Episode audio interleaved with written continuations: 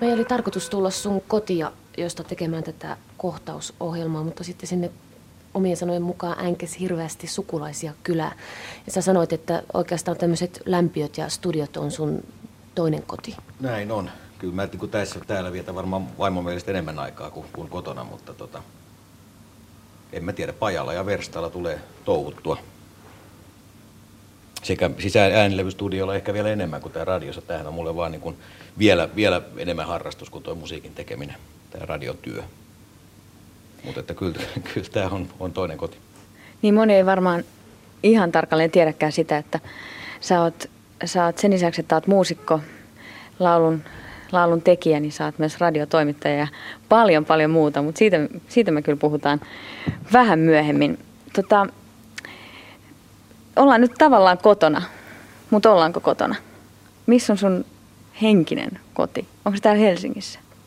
Ei mitenkään välttämättä kyllä, että Mulla oikeastaan tunne ollut aina, että mä, mun koti on siellä, missä mä olen itsekin. Eli siis se on varmaan klisee, mutta elämässä hyvin paljon muuta, muitakin asioita on samanlaisia kliseitä. Että mä en halua omistaa mitään, mä haluan omistaa kotiin. Musta on kiva niin olla siivestää, siivestää muiden niin kuin omistamissa mestoissa. Ja mikä se parempi kuin tämmöinen yleensä niin kuin veronmaksajien ja minunkin verorahojen avulla rakennettuja linnoja ja palatseja. Niin kyllä täällä on hyvä heilua.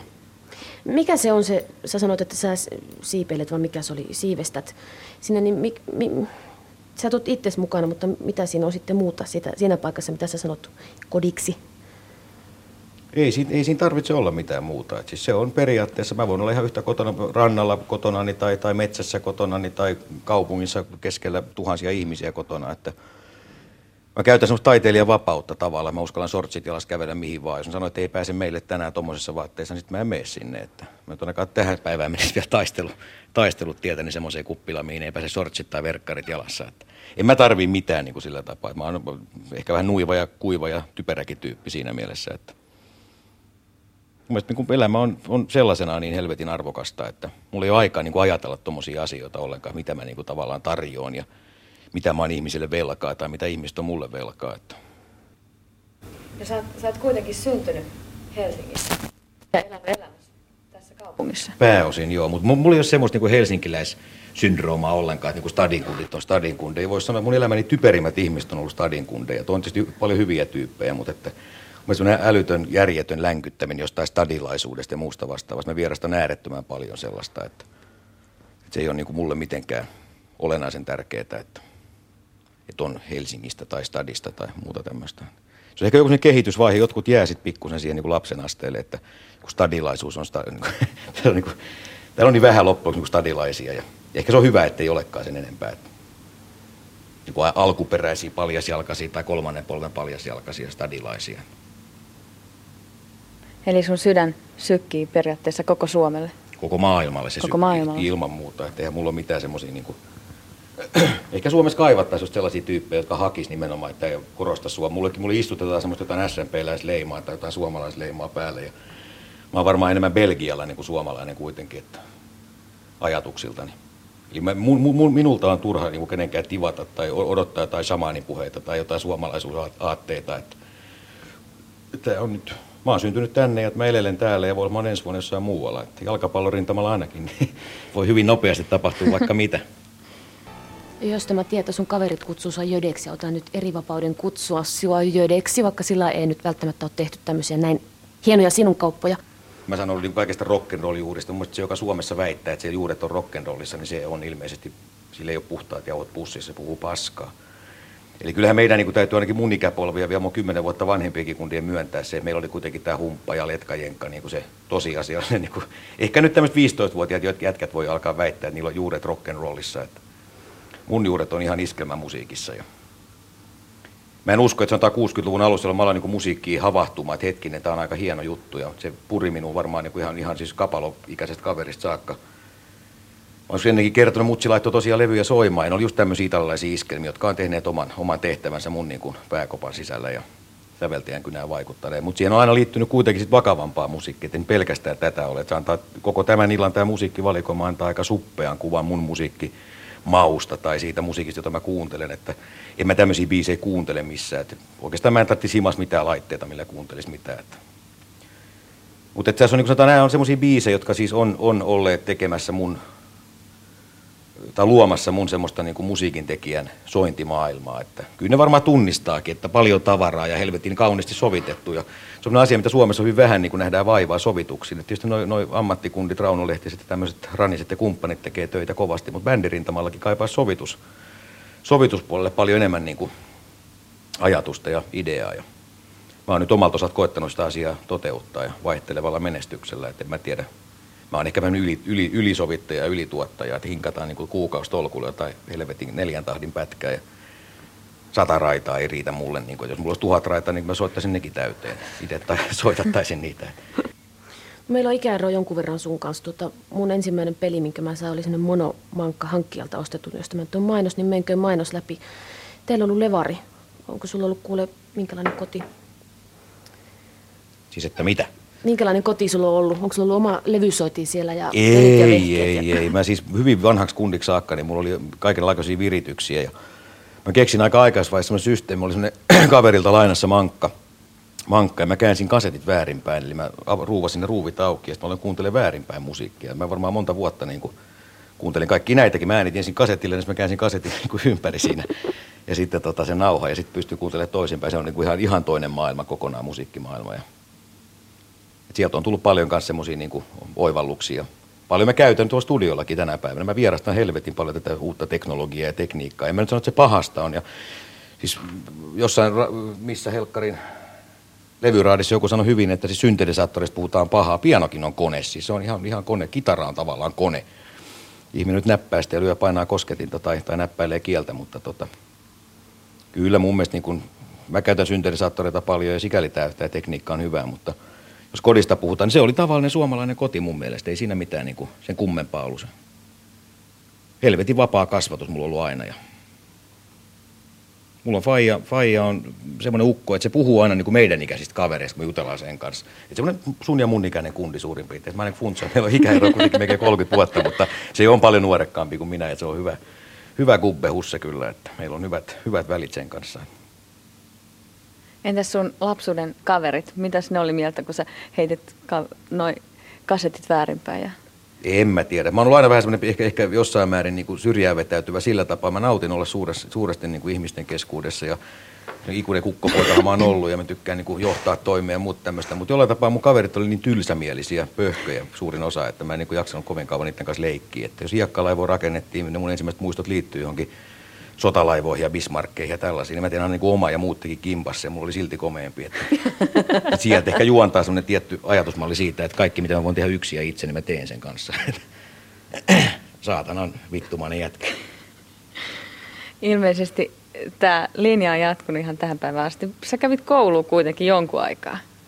No se oli, mä siis sillä tapaa niin kuin ihmistä aina, mä tiedän, että semmoista, kun on lukeneet itse akateemisesti sivistyneet ihmiset, niin on kiva niin kuin muistella kaiken näköisiä juttuja.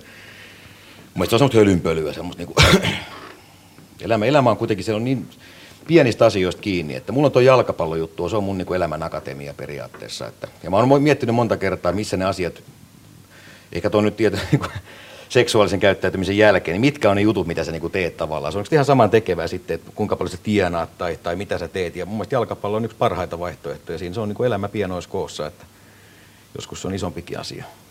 Ja sen takia tota, se tuli mulle niin aikaisessa vaiheessa, mä tekemään tiettyjä valintoja musiikin ja jalkapallon välillä. Ja, ja kuitenkin sillä tapaa, että jalkapallo on vienyt voiton kuitenkin siinä mielessä, että sitä mä pystyn tekemään ja mun on pakko tehdä siis niin kuin tavallaan täyspäiväisesti ja musiikki ja kaikki nämä muita mä niin kuin hui, huita sen vasemmalla kädellä. Että jalkapallohommassa mä oon äärettömän tosissani. Että. Sä oot kuitenkin jonkun verran ollut tosissaan musiikin suhteen. Sä oot opiskellut konservatoriossa ja, ja sanoit ainakin siinä, kun nähtiin vähän aikaa sitten, että olet jopa tehnyt sinfonioita. Mutta sillä ei ole mitään tekemistä mun opiskelujen kanssa. Mä oon itse oppinut siinä mielessä, että kaikki mitä mä oon saanut aikaa, mä, mä, mä oon saanut pelkästään pyyhkeitä niiltä tahoilta siitä, että vittu mitä sontaa mies tekee. Suomen musiikki, musiikkimaailma menetti yhden suurista säveltäjistä ja mulla oli ihan saman tekevää. Että en mä halua mitään. Mä toivon, että en mä kukaan muistaskaan tää, kun täältä häippästään. Niin en mä halua olla missään historiankirjoissa koskaan, eikä mua kiinnosta noja asiat muutenkaan. Että opiskelu on pahasta vaan mun mielestä. Mutta mä puhun niin omalta, omasta, omalta, omasta elämästäni. Ja Kai sulla ne sinfoniat jossain piirongin laatikossa kuitenkin. Mulla on puolitoista, puolitoista niin. sinfoniaa. Mä tietysti jätin sen toisen keskeneräiseksi. Että se on ihan makea homma. Että ehkä ne mun hautaja siis soittaa niitä sitten. Että mä en ole kuitenkaan niitä valitsemassa. Että... Haastateltavana meillä on Josta Sundqvist. Jos joku ei tunne Josta Sundqvistia, niin on ihme. Sen voin kertoa, että kyse on siitä, joka laulaa ja soittaa ja tekee vaikka mitä Levi and the Leavingsissä. Tässä on puhuttu kodista ja koulutuksesta ja, ja vaikka mistä.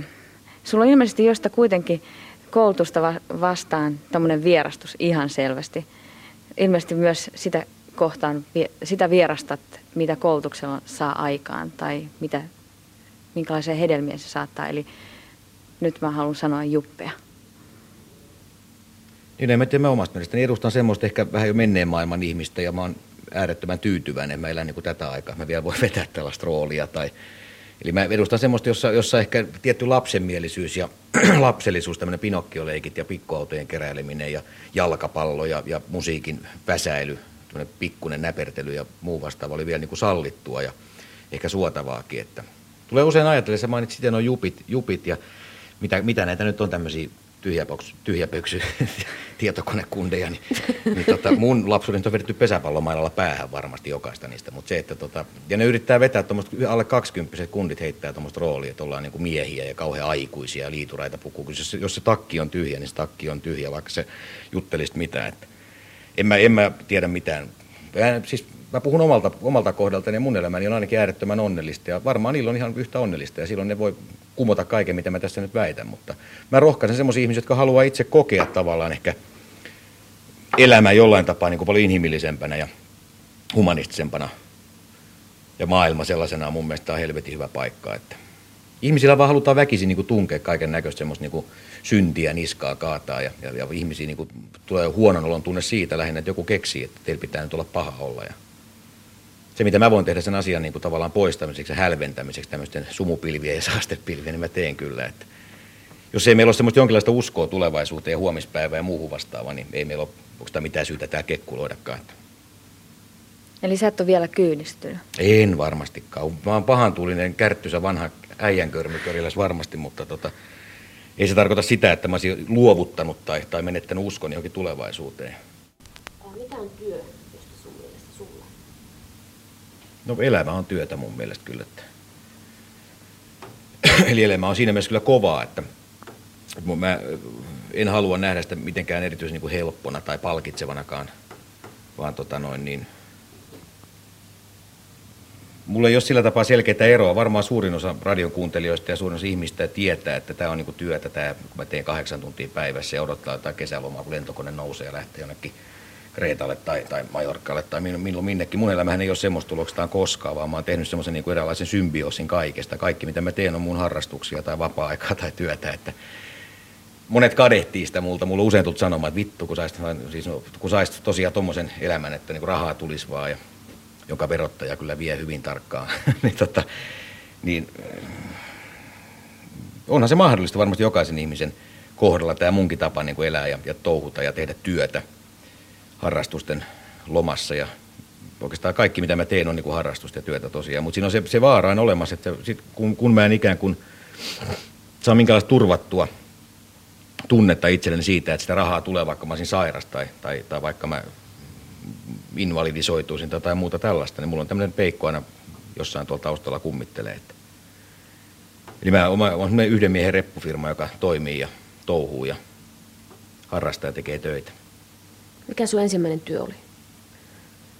Ei, ei, ei, mulla, mulla, sieltä, mulla ei, ei, mikään ei ole loppunut eikä mikään ei ole alkanut, vaan kaikki on semmoista niin kuin tavallaan, mun elämä ei mene kronologisessa ketjussa, vaan tuntuu, että kaikki tapahtumat tapahtuu yhtä aikaa. Mun on hyvin vaikea niin kuin muistaa jotain vuosilukuja tai jotain monta levyä mä oon tehnyt tai kaiken näköisiä kysymyksiä. Mä oon yhtä sekamelskana aina, että kyllä ne mun niin päänsä pysyy tietysti järjestyksessä, toivoisin ainakin näin olevan, mutta tota, en, mä, mä en osaa eritellä niin tarkkaan, että mikä on niin kuin, mistä joku on alkanut ja mi, milloin joku on loppunut. Että mä vedän semmoista niin kivirekeä koko aika perässäni ja, ja, ja nautin kuitenkin siitä, että ehkä työjuhdan rooli on kuitenkin lähempänä mun sydäntä kuin joku semmoinen, joka huilaisi välillä mä paadan niin täysillä.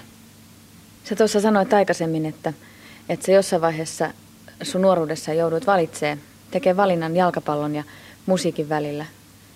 Muistatko mikä saisut valitsemaan sen, minkä sä valitsit? Niin, mutta se oli, siinä on sama juttu, mistä myös puhuin tavallaan, että se ei ollut selkeä päivämäärä, että se tapahtui silloin ja silloin, vaan se pikkuhiljaa alkoi huomaamaan, että jos me mennään tupakkaa poltella, jos me mennään ottaa joskus viinaa, silloin kun huvittaa ottaa viinaa, tai jos mä haluan, haluankin lähteä tyttöjen kanssa vaikka, vaikka tota noin, niin, touhuumaan, niin päättää voin tehdä sen. Jos mä oon jalkapalloilija, senkin tason jalkapallo, mitä mä silloin ehkä edustin, niin tota, mä en voi sitä tehdä. Haluan. Mä en ole enää niin itseni herra, niin mä koen tällä tapaa. Mun on parempi sittenkin ehkä säilyttää jonkinlainen pieni etäisyys tuohon jalkapallojuttuun valmentajana. Mä voin tehdä kyllä näitä kaikkia asioita että ihan sujuvasti.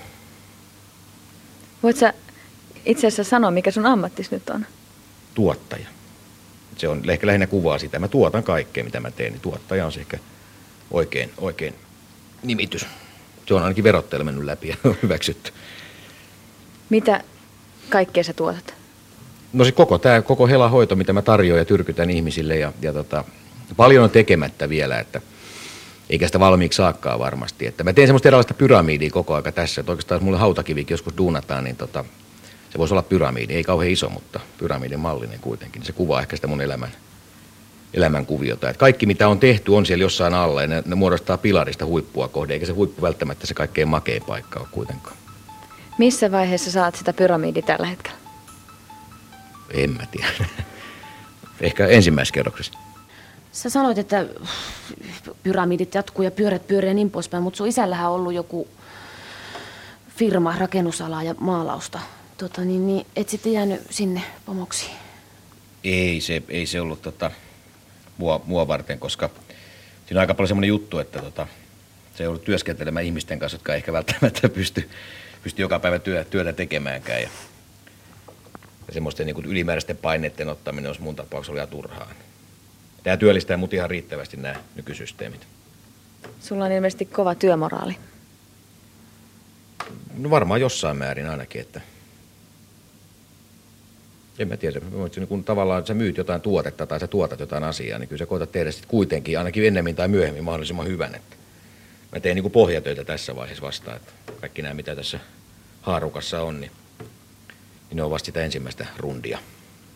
Josta Sundqvist on radiotoimittaja, muusikko ja valmentaja.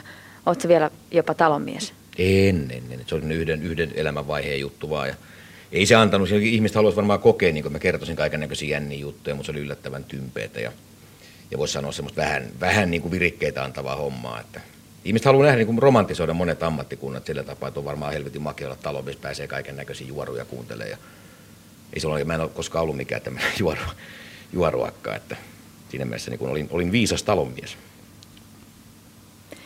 Eli sä et halunnut pomoksun isän firmaan. Susta on kuitenkin tullut jossain määrin pomo vähän kaikessa. No oli ennen sitä jo, ennen sitä jo pomo. Eihän siitä ole kysymys ollenkaan. Että ei se, ei se, ei se niin kuin, en mä ole kasvanut oikeastaan yhtä. Musta tuntuu, mä lapsell, niin kuin, muuttuu vaan lapsellisemmaksi päivä päivältä. Mä niin kuin, kehityskaarta päinvastoin.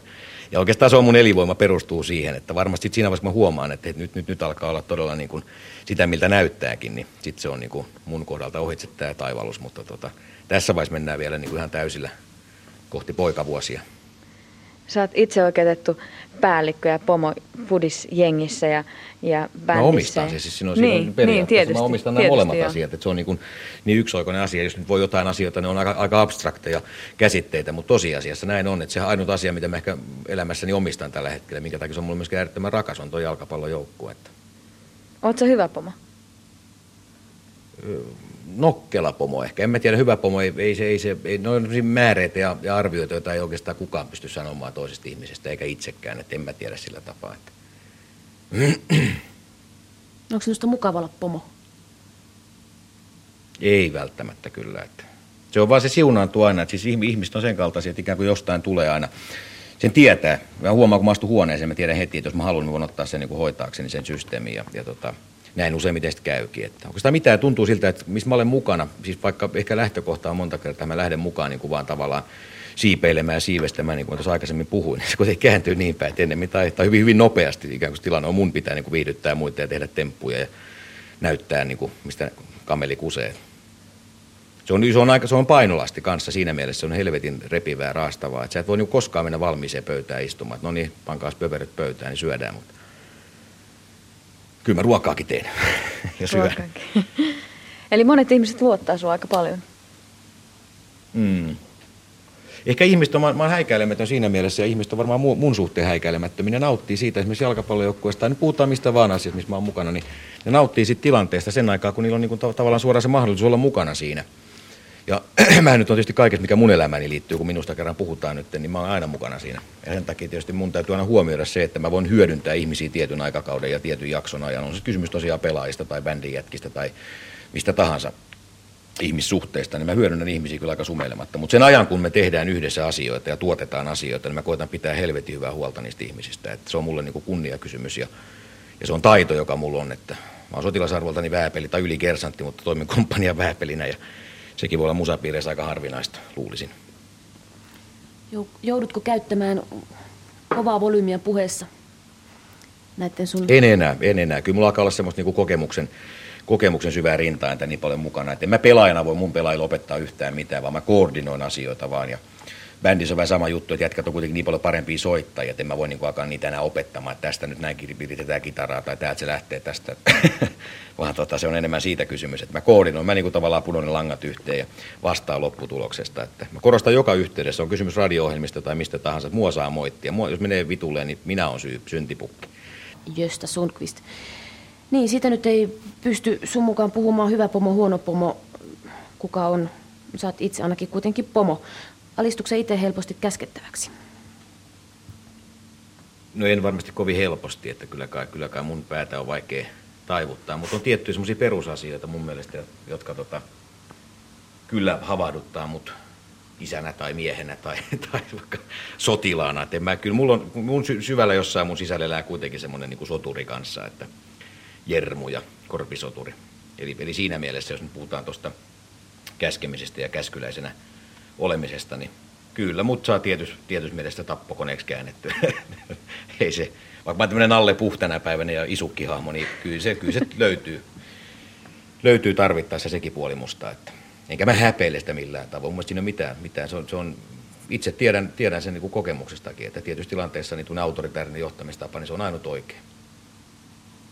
Oliko sulla armeijassa vaikea alistua kurin? Jossain Ei. vaiheessa on täytyy kuitenkin olla aloka. Täytyy alokas. olla joo, mutta tietysti, tietysti kun mä kävin sen niin paljon lykkäyksiä saaneena ja ihan yhtä mä olisin ollut vaikka aseesta kieltäytyä, että en mä niin mikään militaristi ole koskaan ollut, mutta, tota, mutta muhun suhtauduttiin niin toisella tavalla. Että, että usein kuulee kundien juttuja, pitää mennä nuorena sinne ja no silloin tulee hölmöiltyä paljon enemmän vanhempana, kun sä ehkä osaat eritellä ne asiat ja huomaa tavalla, että missä se roolijako menee ja mis, kuinka pitkälle niin siinä asiassa voidaan mennä. Ja ja sitten taas toisaalta siinä on tavallaan voisi sanoa, että tämä nyt kuulostaa ehkä typerältä, mutta johtaja tunnistaa toisen johtajan, eli se tavallaan tietää, että toi kundi on niin kuitenkin tässä mun jakkaralla ihan kohta, niin ei se tota, ei mulla ollut mitään, mitään vaikeuksia siellä, että erittäin hyviä muistoja liittyen. Mä tunnen, mulla on kantahenkilökunta tuttavuuksia, joiden kanssa mulla on erittäin hauskoja keskusteluja. Missä sä kävit Intin? Mä kävin Santahaminassa ensin, ensin tota noin niin, viisi kuukautta, ja sitten mä olin suojelukoulussa puolisen vuotta Eli mä olen tota, siellä toimin niin kuin Santsarna kessuna.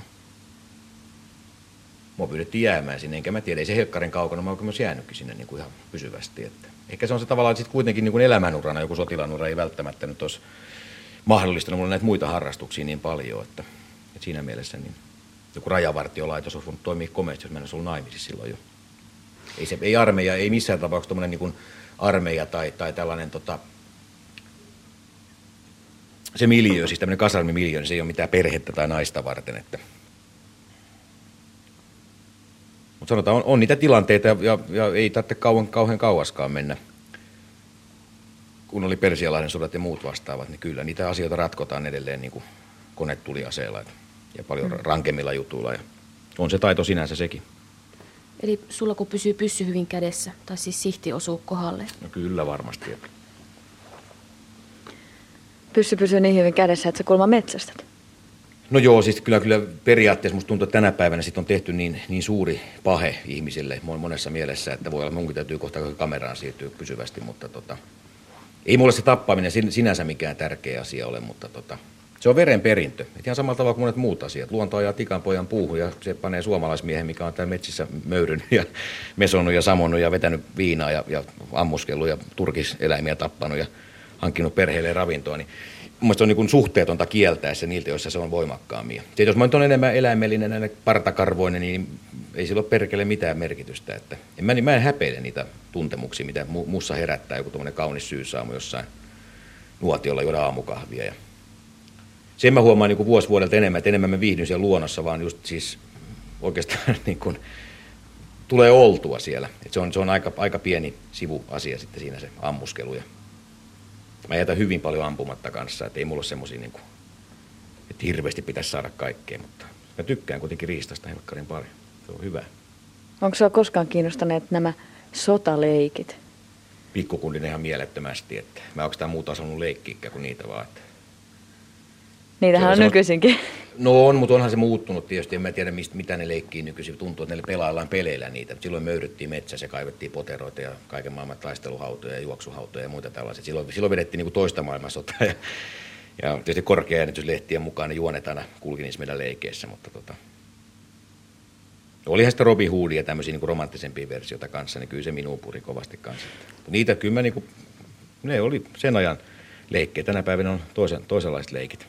Oliko teidän Robihuudissa Marian neito myös mukana? Oliko se vaan? Oli, oli, oli, oli. Kyllä se oli hyvin tarkkaan niin nämä, nämä roolijaot ja kaikki nämä systeemit mukana aina. Että ei se, ei se nyt pelkkää miekkailua tai jouselampumista ollut. Mikä, mit, minkälaisia juttuja sä muistat armeijasta? Sä sanoit äsken, että hyviä muistoja. Niin kuin minkälaisia hyviä muistoja? Näin naisena.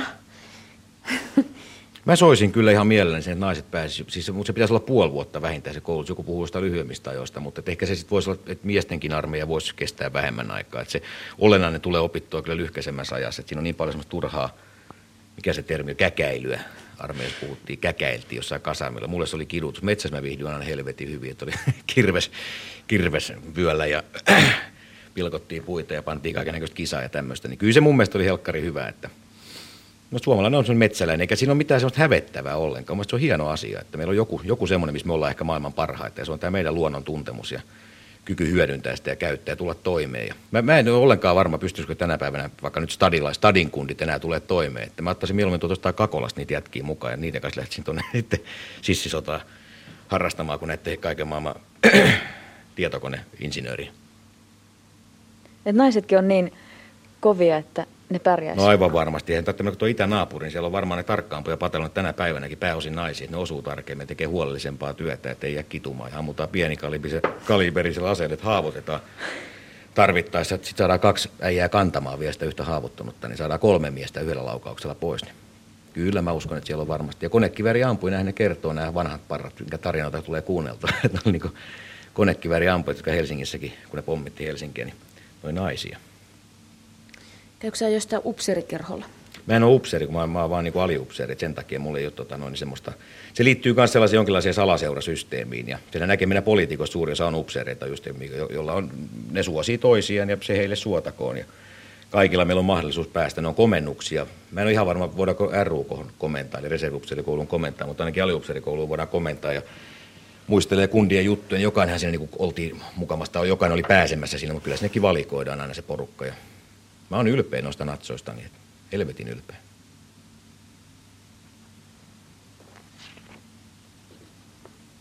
Tässä naiset, sä pistäisit armeijaan. Varmasti naiset siellä selvi, selviytyiskin, ainakin sun naiset, jos miettii niitä naisia, mitä sä laulussa kuvailet. Ne on aika voimakkaita ja... Um... No, naiset on voimakkaita. Että niin meidän miestenkin voima perustuu enemmän semmoiseen kuin naisten voimaan niiden, ne saa meissä aikaan se, mitä me ollaan ja mitä me tehdään. Että, että se on se ehkä elämän, elämän ja se villakoiran ydin pyörii kuitenkin aika paljon sen, sen ympärillä, että mitä me niin kuin esitellään ja me ollaan vähän semmoisia niin kuin tempuntekijöitä monessakin mielessä ja siitähän se, siitä, siitä me miehet ponnistetaan tavallaan, mitä te naiset meitä paatte tekemään. Eikä, mä en ole mitenkään siitä katkera. Mä, mä, mä aina koen niin elämän semmoisen aika hauskana juttuna. Siis se on, se on raskasta. Yksi mun lempilause on, että elämä on vitun kovaa, sitten sitä kuollaan pois. Mutta siihen liittyy kuitenkin niin paljon siis semmoista niin kuin mielenkiintoista ja, ja äärettömän hauskaa, semmoista niin kuin hellyyttävän herkullista hekumointia sen asian ympärillä, että, että mitä kaikki, kuinka sä oot niin väärissä housuissa, siitä, siitä syntyy komiikkaa, siitä syntyy hauskoja niin kuin tilanteita. Ja, kyllä mä näen niin kuin kaiken tämän, tämän kovuuden ja rankkuuden ja verottajan ruoskan ja ikeen allakin heiluessa, niin kuitenkin paljon semmoisia niin positiivisia nastoja asioita. Ja kyllä se mun mielestä on aika, aika pitkälti, pitkälti se koko juttu. Sitten, on, sit tulee, sit on eri asia, mitä sä valitset niin kuin harrastus, harrastuksiisi ja mitä sä niin kuin teet siinä niin kuin vasemmalla kädellä huilille. Joku tekee musiikkia ja joku tekee jotain muuta. Että mä, niin kuin, mä, en, mä en osaa tuohon sillä tapaa niin kuin mitään yksiselitteistä näkemystäni antaa. Että elämä, elämä on hyvin, hyvin sekava systeemi, mutta mä, mä yritän nähdä sen positiivisena asiana aina. Josta Sundqvist, minkälaiset naiset on hyviä naisia? Kaikki naiset on hyviä naisia. Mä, mä nautin suunnattomasti naisten seurasta. Muistan niin nuoruudessa semmoisia tilanteita, joita mä oon joskus hyödyntänyt radio missä lauluissakin, kun oli, saattoi olla viisi jätkää samassa autossa iskemässä naisia. Mä sitä ihmettelin, että mihin perkeleeseen tosiaan ne mimmit mahtuu, ja sitten niin meinaat jonkun iskeä, että mä lähden mieluummin kävelemään. Ja usein, usein niin kuin tänä päivänäkin saattaa olla, että on, niin kuin kundit lähtee keskenään jotain. Mä en tiedä, kuka nainen lähtee joku neljän jätkän kanssa jonnekin. Että, ja mä, mä ainakin kunnioitan naisia niin paljon, että mä haluan, jos mulla on jotain asiaa niille, niin mulla on paljon hyviä kavereita, jotka on niin ämmiä ja ja voisi sanoa, että semmoinen reilu, reilu kimma tai reilu kundi, niin mä en tee mitään eroa siinä. Mulla on helvetin astoa juttuja ja saa nauraa niin katketaksi. Ja mulla on, molemmat siskot on niin helvetin hyviä ämmiä molemmat kanssa, että kunnon kantturoita. Eli hyviä, hyviä jätkiä.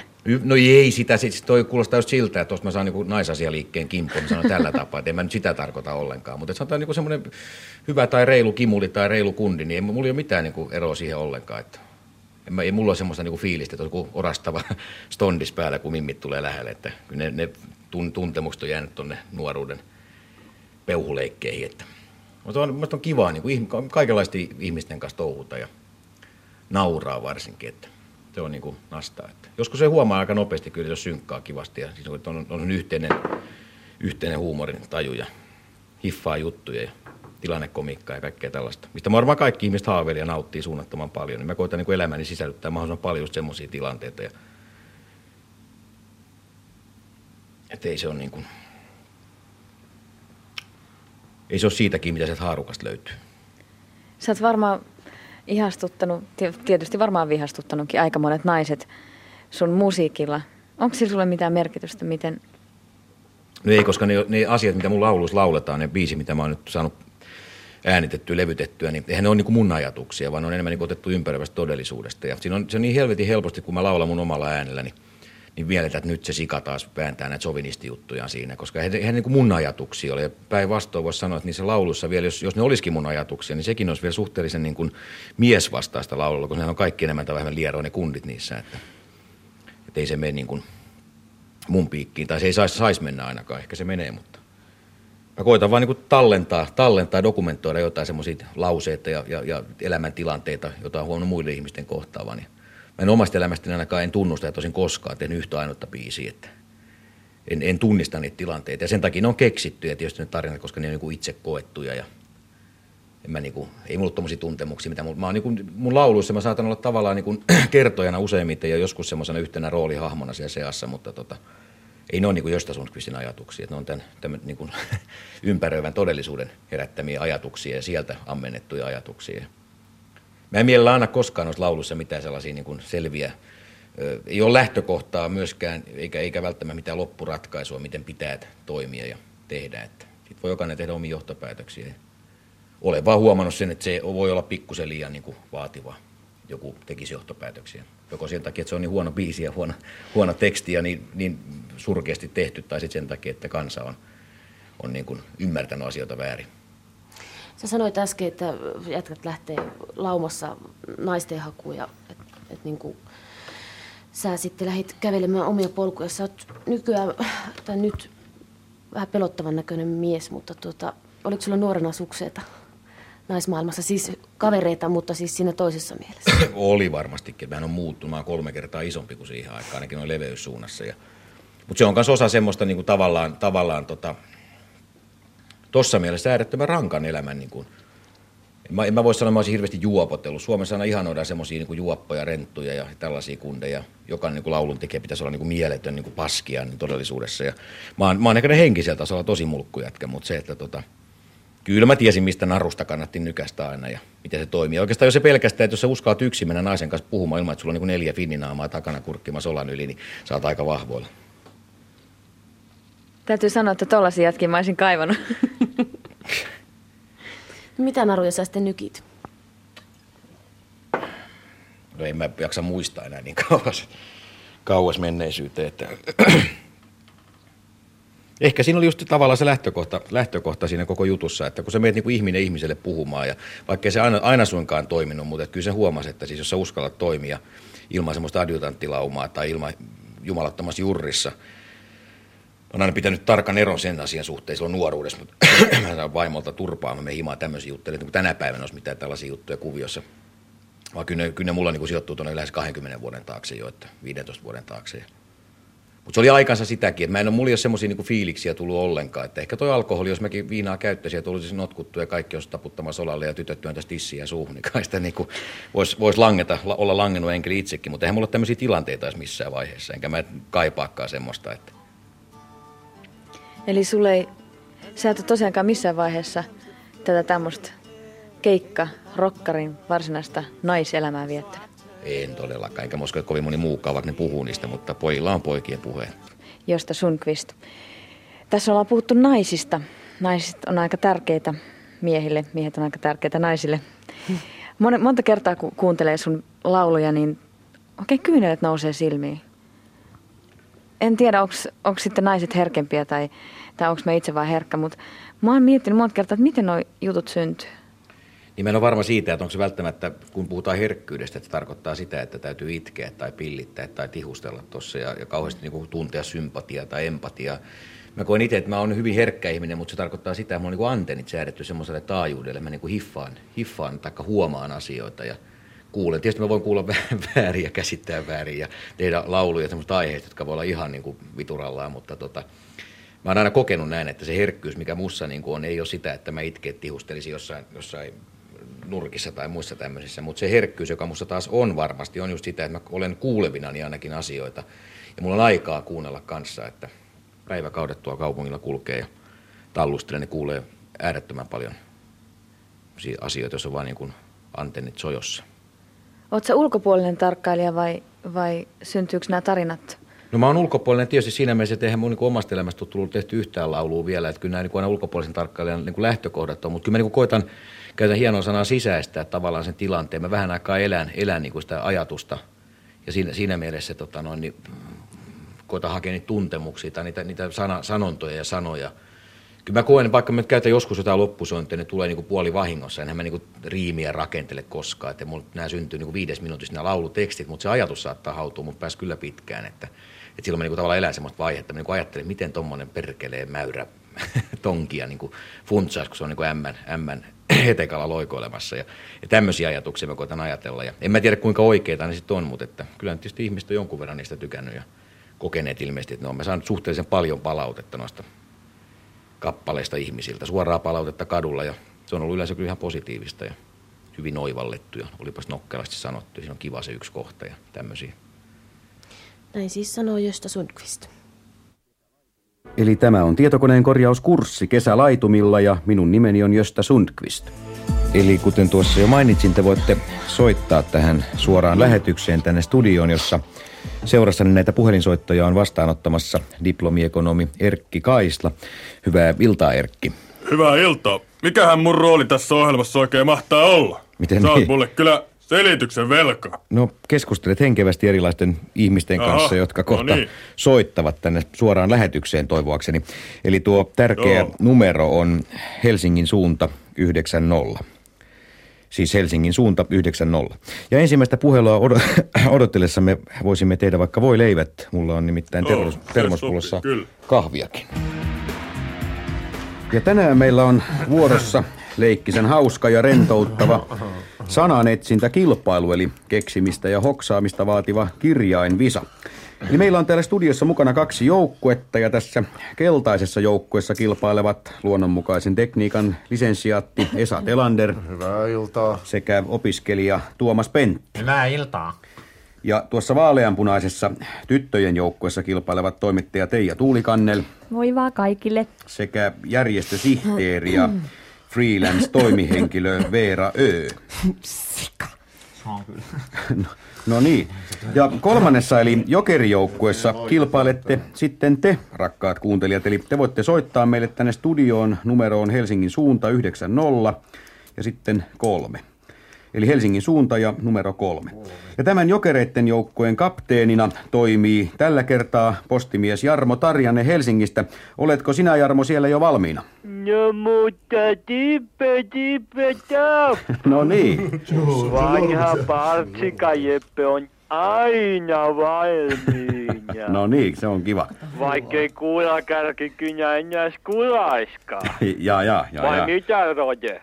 Sulla on, sulla on rofa, rofa, rofa mukana siellä. Kyllä, mu- Tämä on Radiomafian puhelintoivekonsertti Pörrökarva Twist. Hyvää iltaa, olet suorassa lähetyksessä. Siis missä tämä on? No, totta puhuen, tämä on ihmisen korjauskurssi, suora puhelinkontakti, ohjelma. Missä piti olla?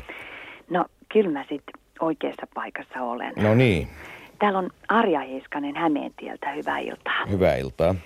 Olisiko mä sen toisen kaverin kanssa voinut puhua? Sillä on niin mukavan möre ääni. Oliko se Heikki vai Esko? No, jos se tyttö tarkoittaa mua, niin tässä ollaan. Here I am, Big Eki, your number one. No, tota noin. Mä tossa kuuntelin, että oliko se vuonna 53 yhteislyseossa, kun niin vai? tutulta, niin, tutulta kuulostaa sun äänessä. Että oltasko me kuule samalla luokalla sit vaikka oltu? No ei oltas. Mä en vielä silloin ollut edes koulussa, enkä mä mihinkään yhteisössä olisi vapaaehtoisesti edes mennyt. Se Erkki on Norssin miehiä. Joo. Jaa. Tämän kirjainvisan ja sananetsintä kilpailun säännöt ovat hyvin yksinkertaiset. Minä annan teille joko musiikkinäytteen tai, tai sanallisin sutjauksin erilaisia vinkkejä. Ja teidän tulee näiden vinkkien perusteella keksiä, mistä sanasta on kyse. Ja sitten vain otatte sen sanan ensimmäisen kirjaimen. Eli esimerkiksi sanasta yleisradio otetaan kirjain Y. Ja kaiken kaikkiaan näitä sanoja on tänään seitsemän. Eli ratkaisusana on seitsemän kirjaiminen suomen kielen substantiivi, eli nimisana. Onko ymmärretty? Joo. Hyvä. Ja te kuuntelijat voitte siis osallistua tähän kilpailuun soittamalla numeroon kolme. Eli Helsingin suunta ja kolmonen. Ja kuuntelijoiden kilpailukoordinaattorina toimii postimies Jarmo Tarjanne. Ole, oletko vielä siellä linjoilla? No en oo kyllä linjoilla. Niin. Ollaan nyt täällä Pasilassa. Jaa, ja. Mut illalla käydään varmaan... Se on siis Radiomafian tietokoneen korjauskurssista pätkiä. Pomomies Sundqvist, kuinka paljon sulla on näitä tyyppejä? Kuinka paljon sä oot tehnyt erilaisia tyyppejä? Mä sain just kirjeen tässä joku viikko takaperin joltain ilmeisesti näiden ohjelmien vakio kuuntelijalta, joka oli listannut siihen varmasti satakunta tyyppiä erilaisia. Mä muistan, mä en sitä ole mitään helvetin nimilistaa tämä oikein on. Sitä alkoi tuntua tämmöisiä niin tutumpia nimiä, eli näitä vakio-ohjelmassa esiintyviä tyyppejä. Nämä on mulle äärettömän rakkaita ja tämä on niin kuin mun todellisuutta niin uskomattomalta kuin se kuulostaakin. Niin mä niin kuin kommunikoin näiden ihmisten kanssa ja seuraan niiden edesottamuksia. Ja se on niin kuin muotoutunut hyvin pitkälti. Mulla on nyt vakiotiimi, ketä mä käytän, niin mun molemmat siskoit ja sitten on tämmöisiä muita, muita lähi, lähiystäviä mukana näissä. Ja, ja kyllä, se, kyllä niissä on paljon niiden omia, omia luonteenpiirteitä mukana. En ihan voi sanoa yksi yhteen tietenkään, mutta tota, ja ehkä ne tart, mä oon tartuttanut niihin kanssa semmoisen niin kuin hahmon, mutta kun ne heittää montaa hahmoa, niin tietenkään nyt ei ole pelkästään niin selvästi luettavissa niistä ne tyypit. Mutta meillähän on se me- metodi käytössä, että käsikirjoitus on ihan, ihan sanatarkkaan kirjoitettu. Eli mä, mä oon hyvin tarkka siitä, että ne pitää olla just ne lauseet ja sananpainot. Ja mä suutun helvetin paljon tää radiossa välillä siitä, että ne säveltää omasta päästään asioita. Ja se heti kuolee se tarina. Ne gagit, niin kuin puhutaan gageista tämmöisissä sketseissä, niin ne perustuu semmoisiin tiettyihin niin kuin heittoihin. Ja... Mutta se on, en mä tiedä, kyllä musta tuntuu joskus itsestänikin siltä, mä saatan hihitellä kirjoittaessa niitä niin kuin varmasti, jos ei se mua naurata, niin ei se voi naurattaa ketään muutakin, muutakaan, mutta, mutta ei, siinä- ei, pelkästään nämä ei ole niin kuin hauskoja hupailuja, mä pystyisin varmasti tekemään niin kuin semmoista kermakakkuhuumoria tai niin kuin paljon hu- hulvattomampaa ja hauskempaa tarinaa, mutta siinä on tietty aitous ja nämä tyypit, niin ne kasvaa. Jos mä sanon, että ne on viikon kuluttua ollaan siellä, niin ne on oltava siellä tai joku on lähtenyt kahdeksi viikoksi lomalle, niin mun täytyy niin kuin muistaa ja pitää semmoista eräänlaista pään semmoista kirjaa, että missä, missä nyt ollaan ja missä tämä tyyppi onkaan. Mitä, mitä se sanoi silloin neljä kuukautta sitten. Ja, että se on aikamoista peliä, mitä mä pelaan, semmoista toista todellisuutta koko aikaan. Äärettömän rakkaita tyyppejä kaikkia. Mä toivon, että ihmiset niin kuulis, kuuntelis noita ohjelmia sillä korvalla, että mä en ainakaan halua välittää semmoista ajatusta, että mä pistäisin huokeella jotain ihmisryhmää tai jotain tyyppiä. Että mä oon niin siellä joukossa itse kuitenkin nykyisin omana itsenäni niin melkein, että, että mulla on niin kuin, mullakin menee sitten helvetin huonosti, jos niillä menee. Että. Käveleekö sulla ikinä vastaan, tiedätkö sä oot kehittänyt tämmöisen tyypin, niin yhtäkkiä sä oot jossain päin maailmaa. Sitten tuleekin se tyyppi niin lihana ja verenä sua vastaan. Ei ihan suoraan, voisi sanoa näin, mutta tämmöisiä piirteitä huomaa. Ja mä niin väritänkin niitä ihmisiä, kun mä näen jossain tuolla kadulla jonkun ihmisen kulkevan tiety, tietyllä tavalla tai, tai puhuvan tietyllä tavalla, niin sitä tyyppiä saadaan viedä sen, sen suuntaan ja sitä niin kuin huomaa. Huomaa, että tostahan saadaan niin kuin hyvä, hyvä lisä se jonkun tyypin luonteeseen.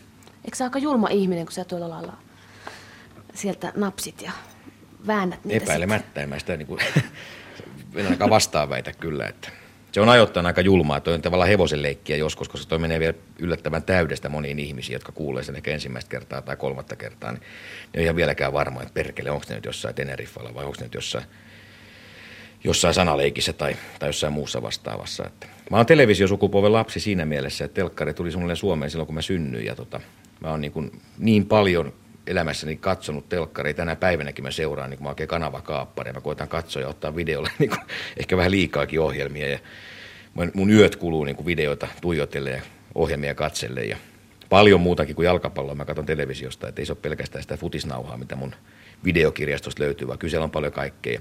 Ja sillä tapaa mä oon siirtänyt radioon ikään kuin semmoisen, kun mä näen, näen nämä tyypit niin voimakkaasti just kuvina ja tavallaan ehkä, ehkä televisioviihteen parissa voisi onnistua monet asiat paremmin, mutta radio on mielenkiintoinen laite kuitenkin, että se on, jättää niin, kuin niin paljon arvailujen varaa. Ja, että ainakin toistaiseksi tämä radiotyö mua kiehtoo suunnattomasti. Ja on paljon tekemätöntä sarkaa vielä, mitä mä halusin olla niin kuin, ainakin osittain tekemässä mukana. Viemässä näitä niin kuin vielä pidemmälle ja viihdyttävämpään suuntaan ja puhuttelevampaan suuntaan ja näin päin pois. Mä tietysti halusin taas tuoda, tuoda tämän jutun sun lauluihin. Onko sulla yhtä rakkaita tyyppejä, jotka jää elää sun lauluissa?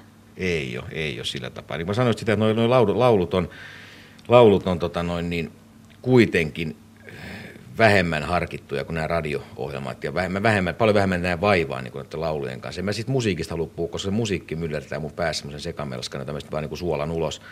Ja siihen, siihen tota noin, niin mä kulutan aikaa kyllä vielä enemmän kuin näihin radiotyyppeihin, mutta sitten taas kun teksteistä puhutaan, ja vaikka ne on niin koskettavia ja saattaa olla aika oikein osuneita parhaimmillaan, niin kuitenkin on tehty aina niin helvetin nopeasti, että ja onhan tämä siis kyllä tämä tempo, kun mä oon tehnyt kahta ohjelmaa viikossa, jotka on kuitenkin aika paljon niin kuin tavallaan syöneet multa luomisvoimaa. Mäkään en ole niin kuin ehtymätön luonnonvara suinkaan, niin, kyllä mä niin kuin itsekin tunnistan itsessäni jo piirteitä siitä, mä oon aika, aika loppu, aika kuitti, mutta tota, se ei tarkoita sitä, että se niin kuin sit taas olisi joku lopullinen loppu, mutta jotain niin kuin uusiutumista se on tarkoitus kyllä, kun on pakko saada joku semmoinen uusi haaste tuohon touhuun. Mistä sä revit tai miten sä lataat itse? En mä tiedä. Ei, ei, ei ole mitään metodeita siihen ollenkaan. Mä hiffaan, no, huomaan jonkun asian vai huomaan, että näinhän se pitää tehdäkin. Ja mä niin kyllä jossain määrin erittelen niitä tuntemuksia ja, ja, ja mulle usein nämä mun avustajat, esimerkiksi radio jos puhutaan, niin ne on sitä mieltä, että et, et, et ei voi, niin kuin, et, et sä voi olla niin varma, että tämä oli huono ohjelma. Varmaan ihmiset niin tykkäsivät tästä. Ja kyllä mä niin kuin aika tarkkaan tiedän sen, koska mä oon omasta mielestäni vastuussa siitä kirjoittanut se juttu, että milloin se toimii ja milloin se ei toimi. Ja nyt on ollut pitkän aikaa mun niin kuin siinä mielessä aika luokatonta, luokatonta niin kuin mokailu ja mokeltamista meillä, että voi olla mä vaihdan tyyppejä sitten kokonaan, tai erilainen avustajakaarti välillä mukaan. Et multa ei varmaan tarinat lopu, en sitä tarkoita ollenkaan, mutta tiettyjen tyyppien kanssa ehkä joku tie on kuljettu loppuun ja, ja näin päin pois. Josta Sundqvist on monille ihmisille oli kauhean pitkään piilossa. Kuitenkin päätit jossain vaiheessa tulla julkisuuteen. Miellyttääkö tämä tämänhetkinen kuva, mikä julkisuudessa on Josta Sundqvististä luotu? Miellyttääkö se sinua? No ainakin sikäli, että niin tosiaan tuo palautepuoli on positiivista, että ilmeisesti ihmiset jos ainakaan sellaista niin kyllästymisastetta vielä.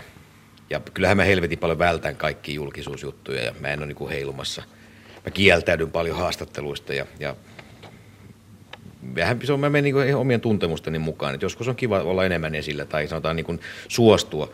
Mutta pyydetään, ihmisiä voi olla väärä kuva siitä, että mä niin olisin nyt tullut jotenkin enemmän esiin tai muuta tämmöistä. Ei mua hirveästi myöskään pyydetty aikaisemmin, että ilmeisesti joku sosiaalinen tilaus oli olemassa tämmöiselle yleismies Jantuselle, että haluttiin kaivaa esiin. Että mä, niin kuin, mä, mä koe sitä mitenkään, että se olisi alkanut naps tosta vaan, vaan Tuntuuko sinusta, että mm, se kuva on oikea vai edes lähellä oikeaa. On se, on se. Siis se on just semmoinen ihmiset, jos ne haluaa niin katsella Marenkin silmällä siellä läpi omaa itseensä ja kuvitella itsestä, että ollaan vasta komeita jätkiä, hyvännäköistä ihmistä vieläkin tai, tai fiksua kundia tai muuta tämmöistä, niin mun mielestä mä oon ansainnut just sen kohtelun ja just ne lausunnot ja just sen julkisuuden, minkä arvoinen mä olen. Ja, ja tota, jos halutaan puhua paskaa, niin mä oon varmasti ollut silloin myöskin tosi paska jätkä, että paljon vähemmän mä niin kuin sanoisin, että toimittajat tekee, niin kuin, kai pystyy rakentamaan, se voi olla, mutta että kyllä mä tunnistan itteni noista lehtijutuista ja haastatteluista ja muista vastaavista, että kauhea jätkä jutustelemaan. Niin kuin tässä on, tässä on jo kohta puolentoista tunnin ajan, ajan todettu kaikki yhdessä. Onko sun mielestä julkisuus välttämätöntä muusikolle tai sulle? No, mä en ole muusikko, siis se on, mä olen pari kertaa särähtänyt mun korvaa aikaisemmin, että mä en, en mä sen verran solidaarinen suomalaisia muusikoita kohtaan, että minun ei saa niin kuin, tai mua ei saa sotkea suomalaisiin muusikoihin, ne on kovia, kun ne tekee duunia ja ne hallitsee sen keppinsä tai rumpupatterinsa, että en mä, ei, en mä muusikko kyllä ollenkaan. Että. Enkä toimittaja myöskään, että toimittajakuntaakin voidaan säästää tämmöisiltä hahmoilta. No onko julkisuus välttämätöntä tuottajalle? Sanoit, on, siis se on, ilma, on totta kai, siis se on ilman muuta selvää, että se on, se on, siis tuottajalle se on äärettömän tärkeää, että siis jos ei sulla ole julkisuutta, niin sulla ei ole yhtään mitään, niin ei, ei kukaan osta siis semmoista sontaa, mitä ei niin kuin olemassa, mua ei ole niin kuin olemassa muuta kuin julkisuuden kautta, että sitä pystyy säätelemään kuitenkin yllättävän paljon, että se on, niin kuin tuossa aikaisemmin joskus kai puhuttiin, että ohjelman alku Olkan kanssa siitä, että mä sanoin, että ei kukaan varmaan tyytyväinen voi olla siihen, siihen niin kuin julkisuuteen, kun se, siihen myllyyn lähdet, mä oon kuitenkin niin kuin vaan ehkä pikkusormestani kiinni siinä asiassa, niin tota, sekin on joskus tietysti ajoittain tuntuu siltä, että se on niin kuin ihan turhaa ja on hölynpölyhommaa. Että. Ja, ja tosiaan niin kuin kukaan ihminen, joka on ehkä kaivannut oikein mieli halajaa kohti julkisuutta jossain vaiheessa ihmisen elämää, ehkä itse kullakin, niin tota, sen aika mielellään antaisi pois. Mutta sitten kun siitä on kuitenkin riippuvaisuus suhteessa mm, siinä mielessä, että se on leipää myöskin mulle. Ei mä tarkoita, että nämä haastattelut mitään maksaa, tai mä koskaan ottanut mitään lehdeltä mitään rahaa, mutta, mutta se, että mä saan myytyä niin kuin tavallaan niitä tuotoksia, mitä mä tuotan, niin jos ei ihmiset tiedä musta mitään tai, tai koko tästä tuotoksesta mitään, niin mä toivoisinkin, että se kohdistuisi enemmän niihin, niihin tuotteisiin, joita mä teen tämä julkisuus. Ja yleensä kun juttuu tehdään, ne on aina syväluotauksia enemmän tai vähemmän. Ja se voi olla niin kuin joskus jopa haitaksi niille tuotteille, mitä mä teen. Mikä sä luulet, että se on, mikä varmaan kun on oikein rehellinen, niin kaikki ihmiset panee halajamaan jonk, jonkin sortin julkisuutta. Mikä se siinä oikein on?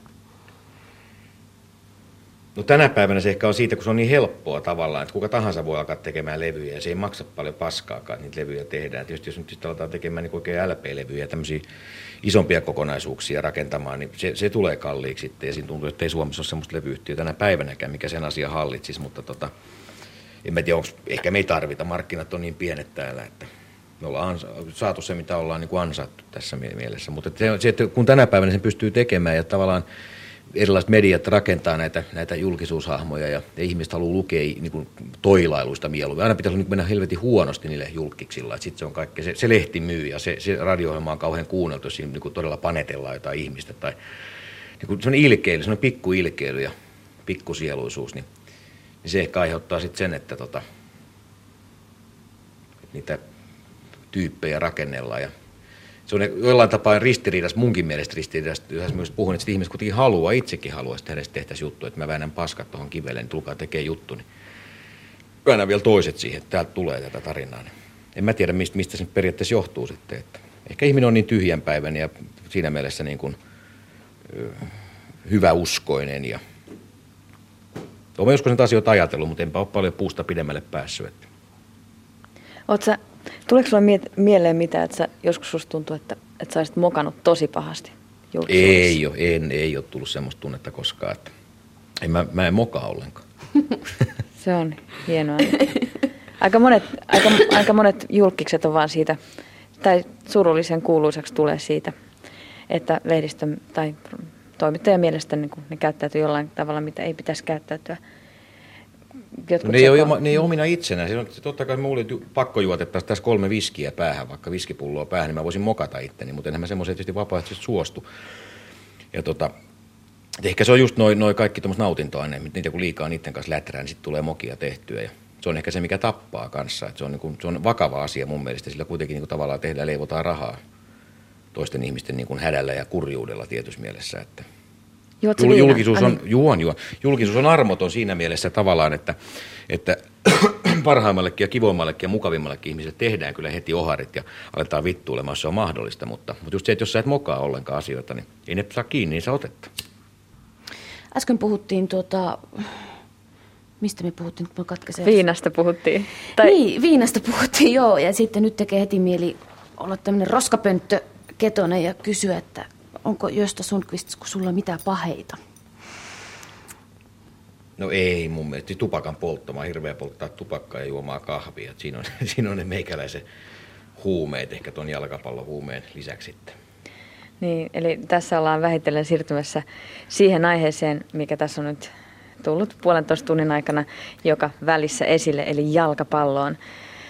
Josta Sundqvist on siitä harvinainen, harvinainen suomalainen Ei tuottaja, ei, tuottaja että sulla on futisjengi. Mistä niitä saa? Voiko niitä ostaa? Ei voi ostaa. Se on siis, sun täytyy antaa siihen niin kuin sielu ja sydän ja kaikki asiat mukaan, että se uskottavuus, minkä mä oon nyt saavuttanut, ehkä, ehkä pikkuhiljaa ja on ainakin saavuttamassa, ja mä sata, siis sataprosenttisesti lataan kaiken, mitä mä voin ladata niin tuohon jalkapallojoukkueeseen ja semmoisen, no taas suomalaisen jalkapallokulttuurin kehittämiseen, niin se on mulle semmoinen elämäntehtävä, ja se on enemmän, se on elämäntapa tai elämäntehtävä kuin joku harrastus tai en mä tiedä, joku voi harrastaakin jalkapalloa. Mä en ole koskaan harrastanut sitä. että se on mulla ollut todella niin kuin tärkeä asia. Mulla on siis ensimmäinen joukko oli jo silloin Junnu iässä. Mä aloin niin kuin valmentaa pienempiä. Itse asiassa perustin ensimmäisen joukkueen silloin jo, mutta tota, se nyt tietysti oli mahdotonta tuommoisena alta 15-vuotiaana nyt pyörittää mitään jalkapallojoukkoita. Tänä päivänä se ei ollenkaan mahdotonta. Ja, ja tota, No se on mulle siis niin suuri asia ja, ja tavallaan tuossa puhuttiin jo varmaan tunti puolitoista sit siitä elämän, elämän merki, merkityksellisyydestä ja elämän erilaista niin kuin arvoista ja muista tämmöisistä. Niin mulla se nyt kulminoitu ja se on tavallaan niin kuin mun elämän, elämän se on niin iso asia, että sitä ei voi niin kuin sanoa, että tuosta tapas aloin jalkapallojoukkuetta rakentamaan, vaan se on mulla ollut semmoinen niin eräänlainen pyramidi, jota mä bykkaan ja rakentelen koko aika. Ja... Mutta se on karmea työmäärä, että jos joku haluaa vastaavanlaisen asemaan, ja mulla on nyt neljännessä divisioonassa pelaava joukko, jonka mä kyllä siis omistan, ja, ja tulen pitämään huolet omistaan siis, kun se pelaa ehkä liigassa joskus vielä, ja, ja sinne päin ollaan menossa kovaa vauhtia, että niin taivas on kattona tuolle joukkueelle. Tässä Ari Peltonen olen tällä hetkellä Kallion kentällä ja täällä on jalkapalloseuran Dynamon ottelu päättynyt juuri tiukan, tiukkojen vaiheiden jälkeen. Kaksi kaksi. Äh, edessäni on, on Kaide keskikenttäpelaaja ja Kikero hyökkäjä. Äh, eroako jostain muista valmentajista, joita, jotka ovat teitä valmentaneet? Kyllä. Jos mä aloitan positiivisista seikoista, niin ainakin ne paneutuu hommaan riittävästi, että on niinku tota... Into. Joo, intoa löytyy ja jalkapalloihminen niinku sydämestään, niin se on niinku tärkeää coachille. Äh, Jedehän, äh, kuulemma olen kuullut levyttäessä, on erittäin tällainen dominoiva henkilö ja haluat kaiken sitä päättää itse. Onko myös hänen äh, valmen, valmennuksesta tällaista vai voitteko te itse vaikuttaa hänen ideoihinsa? Kyllä se antaa vaikuttaa, mutta pitkälle on kyllä niin, että sit se päättää kuitenkin. Niin. Elikkä, no, sano vaan. Ei mitään, sano sä vaan. Et se on ihan yhtä dominoiva, jos ei vielä dominoivampikin kuin bändin kanssa. Onko pelaajien äh, joukkojen valintaan vaikuttanut se, että tämä kuuluisa Jesta Sundqvist on valmentajana? Joidenkin osalla on varmaan niinkin. On se. Ehkä siinä on sitä kans vähän takana ensimmäinen semmoinen vaikutelma, mikä on, niin, että se, kun se on niinku jöde, niin se pystyy niinku sillä vaikuttaa, että se saa jätkän yleensä juttu sille, kun kaikki haluaa jutella aina julkisten kanssa ja esiintyy niinku julkisten kanssa sille, niin se, en mä tiedä, joihin se, joihinkin se voi vaikuttaa. Ei läheskään kaikki. Huomaaks äh, Jedestä sen, että jos hänellä on menossa joku tiivis levityssessio, että hän on kireempi, ta- tavallisesti kireempi äh, treeneissä tai peleissä? No ei, kyllä se aika hyvin osaa sen ottaa aina. Joo. Et Aika kyllä ne, ne, ja ne ihan samaten kaikista levyjen puhumisista sun muista, niin kyllä se lähtee aina pelaajien puolelta. Niin kuin, jos jossain matkoilla ollaan, niin pannaan niin kuin jukeboxista 47 kertaa peräkkäin soimaan poika nimeltä Päivi, niin se on niin kuin pelaajien puolelta aina Näin tää on. vittuulu. Niin kuin, ja kyllähän se osaa vittuilla tietysti takaisin, mutta se on yleensä niin kuin eri tavalla sit. Mm. Suhteellisen harvoin vittuilee Niin. kenellekään. Ö, onko ö, jos Jöden valmentamisessa ja hänen biisessään mitään yhteistä? No ei, kyllä se on, sen biisithän on kaikki semmoista niinku löysää ränttätänttä. lällärikamaa. Niin, ränttätänttä. Että kyllä foodissa on niinku kuitenkin niin paljon tiukka, Tiiviimpää. tiukka laji, että ei siinä paljon auta tuollainen niinku lässytte. Se- Huomaatko just sen, että hän on, koska hän on kuuluisa biisien tekijä näin päin pois, hän sitten on jonkinlainen tietynlainen asenne sitten, että hän, te kuuntelette minua paremmin, koska minä olen tällainen kuuluisa ihminen vai? No se vaikuttaa siihen varmaan ihan ilman niinku, mitä ei sitä tarvitse tehdä sellaista, vaan se vaikuttaa ilman muuta. Että jos joku tota noin, niin... Ei mulla vai?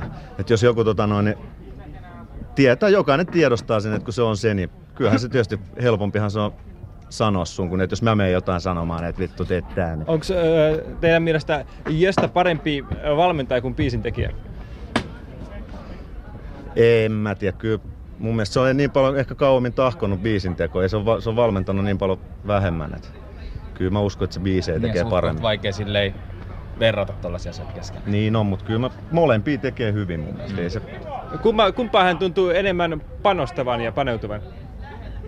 kyllä Fudikseen ehdottomasti enemmän paneutuu. että Ei se, eihän se niinku to, totahan se biisejä se tekee vaan huvikseen ja rahan vuoksi. Niin Fudistahan se ei varmaan tee rahan vuoksi ainakaan, että se on niinku se ero. Harrastus. Niin. Osaako Jöstä pelata fudista? On se osannut joskus, mutta kilot on rajoitteisia. Mm. Ne liikaa kiloja. Jaloissa ja smagassa ja ehkä tisseissäkin vähän. Sa- saattaa hitunen olla. Joo. O, laulaako Jöstä Sundqvist koskaan treeneissä tai pöylimatkoilla? Joskus treenin jälkeen suihkussa se vetää jonkun, mutta aika aina uusia biisejä, ei se vanhoja biisejä heitä ikinä sieltä. Se, Mä en tiedä, mä en ole ikinä ollut sen kanssa suihkussa. et vai? Ei. Joo, et suihkussa ja saunassa, et ei se paljon muuten. Et ei se kentällä rupea laulamaan. Et eiköhän me joku Dynamo-biisi vielä tehdä tässä, kun vähän innostutaan. Näin on. No Te- Jöstä. Niin, teettekö Dynamo-biisin? En mä usko, että tehdään koskaan Dynamo-biisiä. Että en mä niin näin, näin mulle rakasta iso asia, kun mä en omasta elämästä muutenkaan biisejä tehnyt, niin tuskin tehdään. Et Ne on aika säälittäviä ne rallatukset. Mutta on tilattu nyt oikeastaan neljä, nyt on- no vi, viisi yllättävän korkealta tilattiin biisiä multa, mutta en mä tee tommosia. niin kuin, mä en halua niin halveeraa tuommoista. Se on sama, sama kuin joku tulee Bermuda-sortsit jalasta tuonne kentälle pelaa jalkapalloa, niin se on sama, että joku saatanan onneton runkku yrittää tehdä joku jalkapallolaulu, niin ei sit tuu mitään. Et ehkä Junnu Vaini on päässyt siis niin jalkapallo yleisön ja fäneistä kertovan laulun kanssa, se, se kot, mikä terveisiä Kotkasta, mä en muista mitään, on se biisi nimeltä. Ehkä se on päässyt lähelle sitä tunnelmaa, mutta ei jalkapalloa voi niinku, ei se ole musiikkia kuitenkaan. Että. Mutta on usein tätä kysytty sitä asiaa, että kuinka paljon me käytetään jotain sambarytmejä tai muita tämmöisiä, kun mä ajattelen että taktisia kuvioita tai suunnittelen, mä en käytä yhtään sitä. Suomalainen jalkapallo on siis hyvässä mielessä myöskin tavallaan hilipati heijaa enemmän, niin, niin tota, en mä, en mä hyödynnä. Tempo on yksi sellainen ehkä asia, mitä voi kyllä käyttää musiikkitermiä jalkapallon yhteydessä, mutta ei paljon muita. Miten um, Fudiksessa tuossa tuli esille, Belajat sanoi, että sä teet biisejä rahan takia ja Fudista sydämelle. No mä toivon sitä, että joskus jalkapallokin, se mun elämäni ihannetilanne olisi se, että voisin toimia koko päivä toimista sen asian kanssa ja ei se nyt välttämättä hirveän kaukana enää ole. Monta vuotta mä oon tätä juttua tehnyt. Että sitähän ei tietysti joku mun tämän kauden pelaajaringistä pysty kuvittelemaan koskaan, että kuinka kauan mä oon tehnyt tätä työtä ja ja se, ne on olleet muutaman vuoden mukana, nämäkin kyseiset heput, taikka toinen niistä, niin tota, niillä on tietysti kuva siitä, että tämä on niin joku uusi asia, tai mä oon niin keksinyt tämmöisen uuden kuvion. Kyllä tämä on mulle niin, niin pyhä lehmä ja niin, niin, niin kuin syvältä luotaava asia, että näistä jätkistä ekat ehkä alkoi syntymään silloin, kun mä jo olin niin kuin, tehnyt mielessäni päätöksen, että perkele valmentajaura on se mun, mun urani. Että. Ja se ei ole mitään semmoista, mä, mä muona raivostuttaa julkisuuden henkilöiden yhteydessä, niin liitetään sitten joku niin kuin vähän vitsin, vitsin kaltainen lauma, että sopii tulla, sopii tulla kokeille tuota mun joukkuetta tänä vuonna vaikka jo, niin, niin ei se ole mikään vitsi. Josta Sundqvist, jalkapallomies.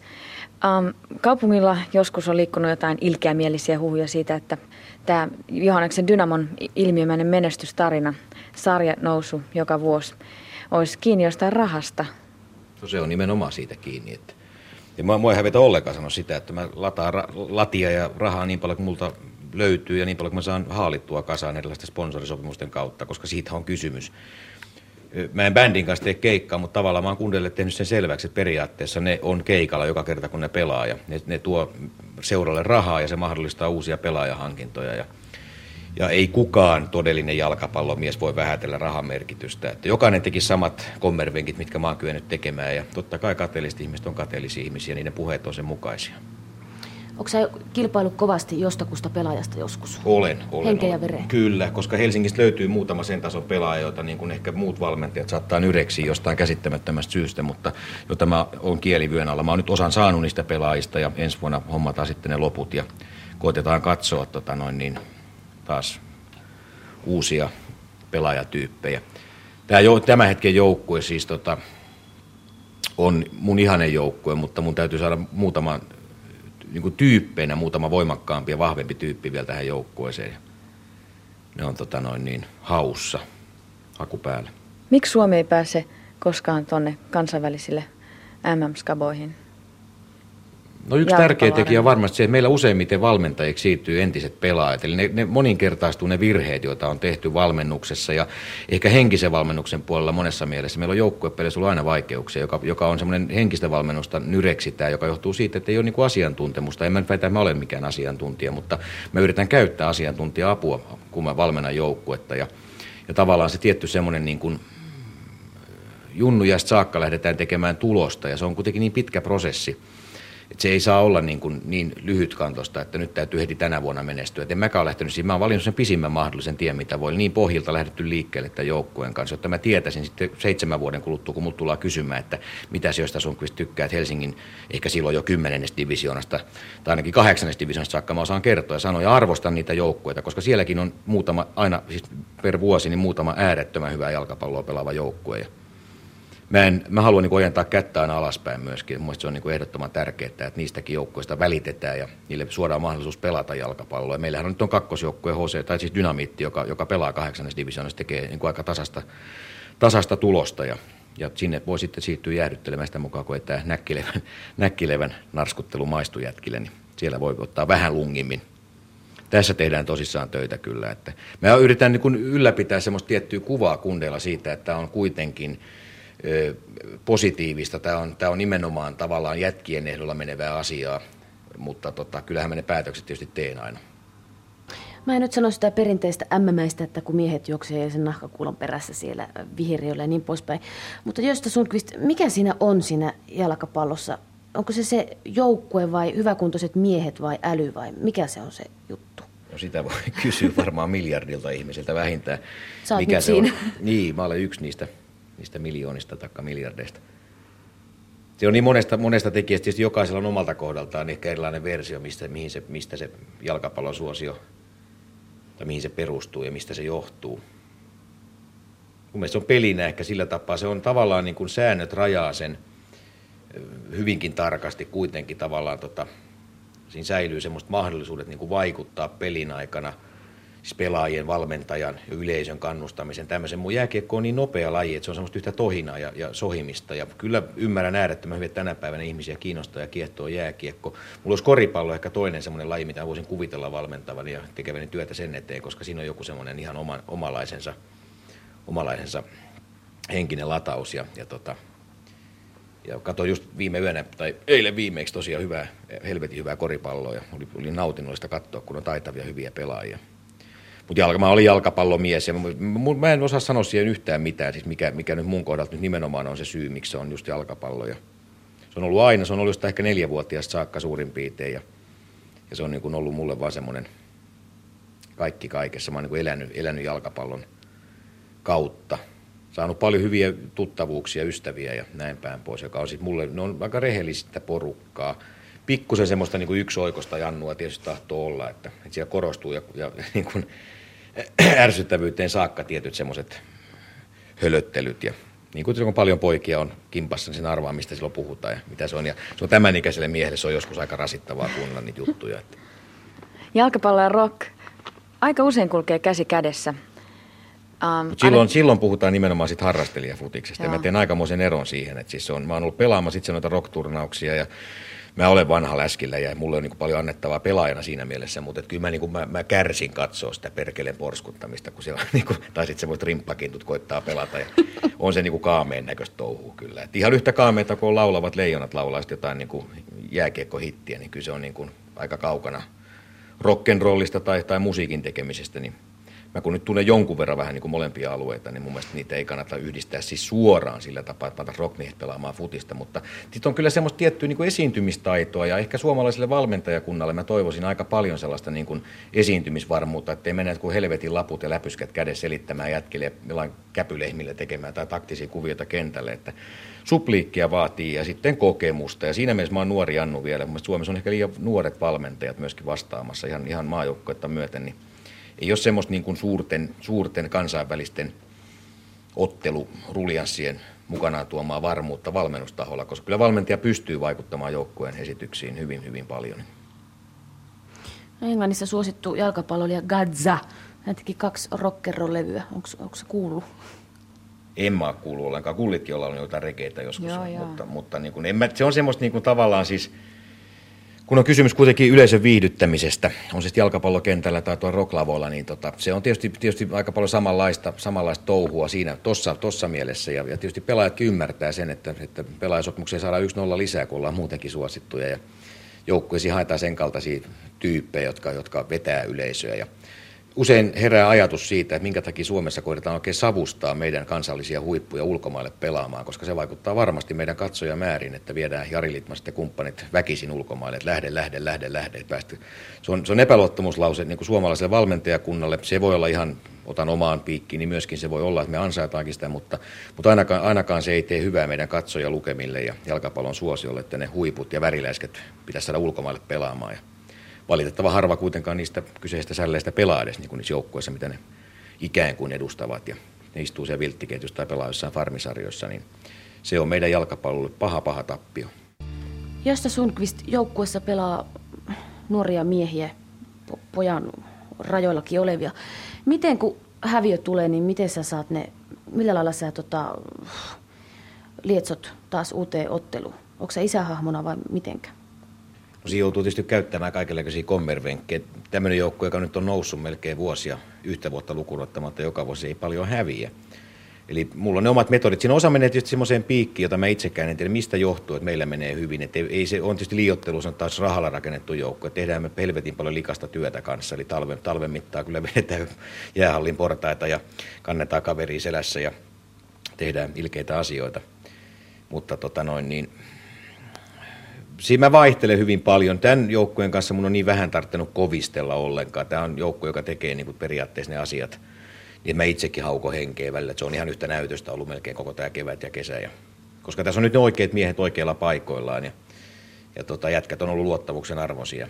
Et sanotaan, jos meillä joku tappio putki tulee, tulee useampia tappioita. Meillä on yhtään tappiota kärsitty sarjassa, kaksi semmoista tyhjänpäiväistä tasapeliä, mutta niitä tulee hyville joukkueille. Länsi-Saksa hävisi just tässä hiljattain Walesille ja Italia hävisi Norjalle. Että se on semmoista, niin kuin, ja se tekee tästä mielenkiintoista. Jos mä tietäisin varmasti joka ottelu ennen, että meidän joukkue voittaa, niin musta tuntuu, että mä en tekisi tätä asiaa ollenkaan. Että sehän tekee siitä asiasta mielenkiintoista. Aina on vastustajalla mahdollisuus myöskin voittaa ja yllättää. Ja tämmöisen sarjajohtajan taikka nousukas joukkueen päänahka on helvetin arvokas joka joukkueelle. Ja sen aistii joka, ennen joka matsia, että nämä tulee niin kuin ihan toisella tohinalla meitä vastaan kuin muita keskinäisissä otteluissaan. Että meiltä pinna on hyvä saavutus.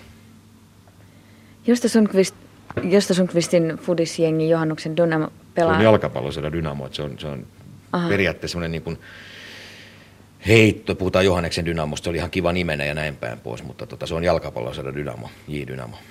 Näin on. Pelaa neljännes divisioonassa.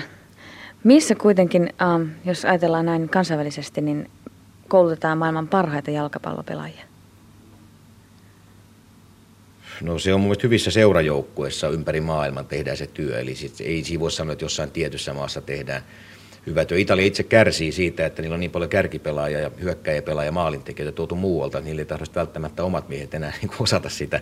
No viime MM-kisoista löytyi, löytyi tämä Skilacci, joka oli kyllä ihan löytö sinänsä ja tar- tärkeä mies paikallaan, mutta monissa aikaisemmissa kisoissa, kun Italian liigaa voidaan pitää ehkä maailman korkeatasoisimpana, niin, niin tota, on nähty se, että se syö kyllä sitten taas siltä, siltä emämaalta niin kuin niitä hyökkäjäpelaajia. Suomessa on vastaavallinen ilmiö siinä mielessä tällä hetkellä voimassa, että meille tuodaan kolmanteen divisioonaan, tuskin neljänteen divisioonaan saakka on tuotu, mutta kolmanteen divisioonaan saakka tuodaan ulkomailta pelaajia, joka on mielestäni niin täysin käsittämätöntä, että meillä on kuitenkin enimmäkseen ollut semmoisia niin puolipalloilijoita ne pelaajat, muutama hyvä poikkeusta lukuun ottamatta, mutta tota, kyllä mun mielestä niin kuin tavallaan meidän pitäisi enemmän pyrkiä tulemaan toimeen omilla pelaajilla, antaa junioreille mahdollisuutta kehittyä niin kuin joukkueessa ja, ja näin päin pois. Puhutaan niin kuin eri lailla ja toimitaan toisella tavalla, niin se on vähän semmoista kaksinaamasta, kaksinaamasta ketkuttelua.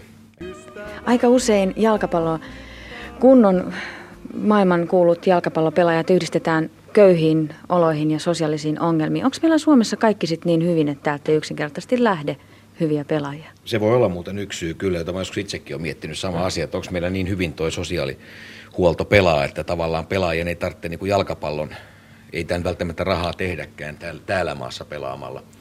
Mutta se saattaa olla yksi sellainen tekijä kanssa, että on niin ylenpalttinen ja, ja tota, vahvoilla tällä hetkellä noin monessakin mielessä tämä Suomi, että tota, meidän ei tarvitse niin kuin sen takia lyhtyä jalkapalloksi, että löytyisi leipää. Onko meillä kaikki hyvin? Onhan täällä. Siis täällä on ehkä vähän liiankin hyvin, että asiat. Mikä josta sun, sun mielestä Suomessa on päin helvettiä? No ei mun mielestä mikään. Siis mä en ole sillä tapaa, mä en, mä en niin halua olla mikään Suomen puolesta puhuja, eikä myöskään Suomeen vastaan puhuva. Mutta meidän politiikkaa hoidetaan paljon paremmin, kun annetaan ymmärtää, toimittajat niin tykkää vain ilakoida ja just tästä puhuttiin aikaisemmin niin semmoista kevyttä, lievää vittuulua harrastaa poliitikkojen suuntaan. Se on ajoittaa niin aika, aika semmoista niin säälittävää pelleilyä, että tulee omaan nilkkaan useimmiten kyllä. Tietysti kansa ehkä nauttii aina siitä, että vallassa pitäjiä ja vaikuttajia arvostellaan, mutta se on aika hampaatonta semmoista mupeltamista se touhu kyllä. Että eikä ne mun ole sillä tapaa, siis se on, se on kaikilla meillä on mahdollisuus vaikuttaa asioihin, jos me halutaan vaikuttaa asioihin. Ja normaali kliseet, mitä niin kuin Suomesta puhutaan, niin mun mielestä se on niin kuin ihan, ihan semmoista, täältähän pääsee pois. Se on totta. Minkälainen on ihan yhteiskunta? Onko se semmoinen, että siellä pelaa suuri osa väestöstä jalkapalloa ja käy ampumassa hirviä metällä? Ja... Ei tietenkään missään tapauksessa. Että ei se... mä, mä sanoisin näin vaan, että mä voisin tosiaan olla yhtä hyvä vaikka jostain, jostain Albaaniasta tai Kiinasta tai mistä, vai varmaan olisi yhtä kotona, niin siellä jos mä olisin syntynyt. Se mä nyt on syntynyt Suomessa, niin mä koen, että tämä on niin kuin mun kotimaani, mutta tota, ei mulla ole semmoisia niin hirveitä fiilareita tai fiiliksiä tai tuntemuksia, että tästä pitäisi hirveästi puhua tai kauheasti niin kuin patistella. Ei ole, ei ole, tämä on tämmöinen. Sä väläytit jossain tuossa... Disneyland. Disneyland. Tuossa ohjelman alkuvaiheella, että sä voisit puhua vaikka Belgiaan. Oliko se vaan heitto vai onko sulla joku en mä tiedä, sanotaan jalkapallo on mulle semmoinen asia, että jos mulle tarjotaan jotain hyvää paikkaa jossain tai mahdollisuutta päästä ostamaan joukkue jossain vaiheessa, niin ehkä mä teen sen. Että sen takia mä näitä biisejä väsäilen, että mä saan rahaa kerättyä ja ostan tai rakennan oman pyramidin. Voisitko sä kuvitella asuvas aivan erakkona jossain korvan Voisin ihan, ihan täysin, mutta se voisi olla hankala, vaikka mulla oli ajokortti eikä mitään, enkä varmaan koskaan ajakaan ajokorttia. Sieltä olisi, olisi vaikea toimia näitä tuotteita julkituomassa. Että, että jossain määrin täytyy tämmöisessä niin keskeisessä paikassa pysytellä ilmeisesti.